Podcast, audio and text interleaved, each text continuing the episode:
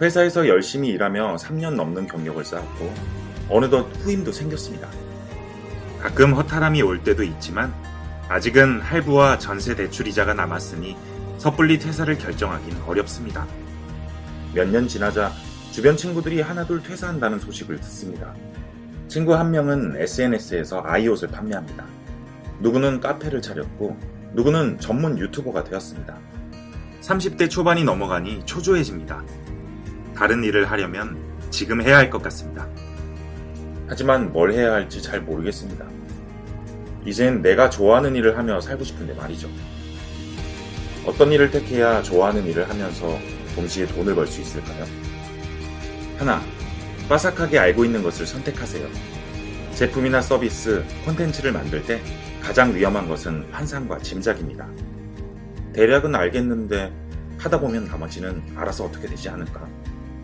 안타깝지만 알아서 어떻게 되지 않습니다.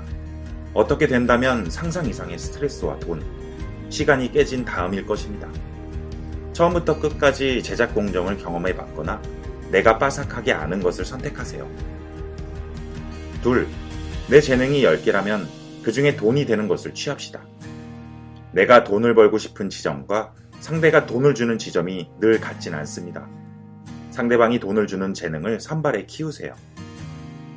여기서 상대방이 주는 돈이란 내 생계를 꾸준히 이어나갈 수 있을 만큼의 수익을 의미합니다. 초기 단계에서 이것저것 시도해보며 상대방이 내 어떤 재능을 인정하는지, 어떤 재능의 값을 치르는지 확인해야 합니다. 셋, 나를 자극하는 것과 내가 좋아하는 것은 다릅니다. 자극을 주는 일을 쫓지 말고 일정한 결과를 내는 일을 발견하세요. 10년 내내 꾸준히 반복해오고 있는 무언가가 내가 진짜 좋아하는 일입니다. 반면 좋아하는 일을 찾았는데도 겁이 나서 못하는 경우도 있습니다. 진짜 뭔가를 해야겠다 싶은데 너무 무섭다면 다음 방법을 참고하세요. 1. 바로 시작하지 마세요. 퇴사해도 괜찮아. 시작이 반이다. 대충 살자. 안 괜찮습니다. 퇴사 후부턴 안전벨트 없이 사회를 제대로 직면할 테니까요. 섣불리 퇴사하지 않아도 됩니다. 여건이 된다면 투잡으로 시작합시다.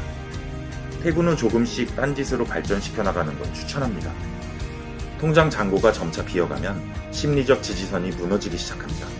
홀러서기는 의지만으로는 되지 않습니다. 혼자 조금씩 내실을 다지며 완성도를 높이는 것에 집중합시다. 2. 너무 많이 듣지 마세요. 주변 사람들의 이야기를 많이 들을수록 더 혼란스러워집니다. 믿을 수 있는 동정업계 분야의 사람에게 딱 정해놓은 횟수만큼만 듣고 의견을 분석한 뒤 최종적으로는 내가 결정합니다. 3. 차분해질 때 결정합니다. 이 앱은 세상을 바꿀 거야. 기획이 너무 아름답고 멋져 보일 땐 어떤 말도 들리지 않습니다.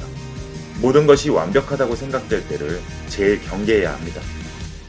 적당한 불안감이 있을 때 시작합시다. 불안 요소와 밀어붙여야 할 동기를 동시에 놓고 가는 겁니다. 예측된 불안 요소는 더 이상 장애물이 아닙니다. 해결해야 할 숙제일 뿐이죠. 그렇게 마음이 차분해질 때 시작합니다. 브런치 누적 조회수 400만, 글 쓰는 디자이너 박창선의 팔리는 나를 만들어 팝니다. 입니다. 30대 직장인 최대의 난제, 좋아하는 일을 하며 살 수 있을까에 대한 대답으로 저자는 자기 영업력이야말로 그것을 위한 필수 능력이라고 말하는데요. 여전히 커리어를 고민하고 있다면, 무작정 퇴사를 계획하고 있다면, 내가 가진 능력과 아이디어를 값어치 있는 상품으로 환산할 수 있는 personal branding 노하우를 먼저 만나보세요.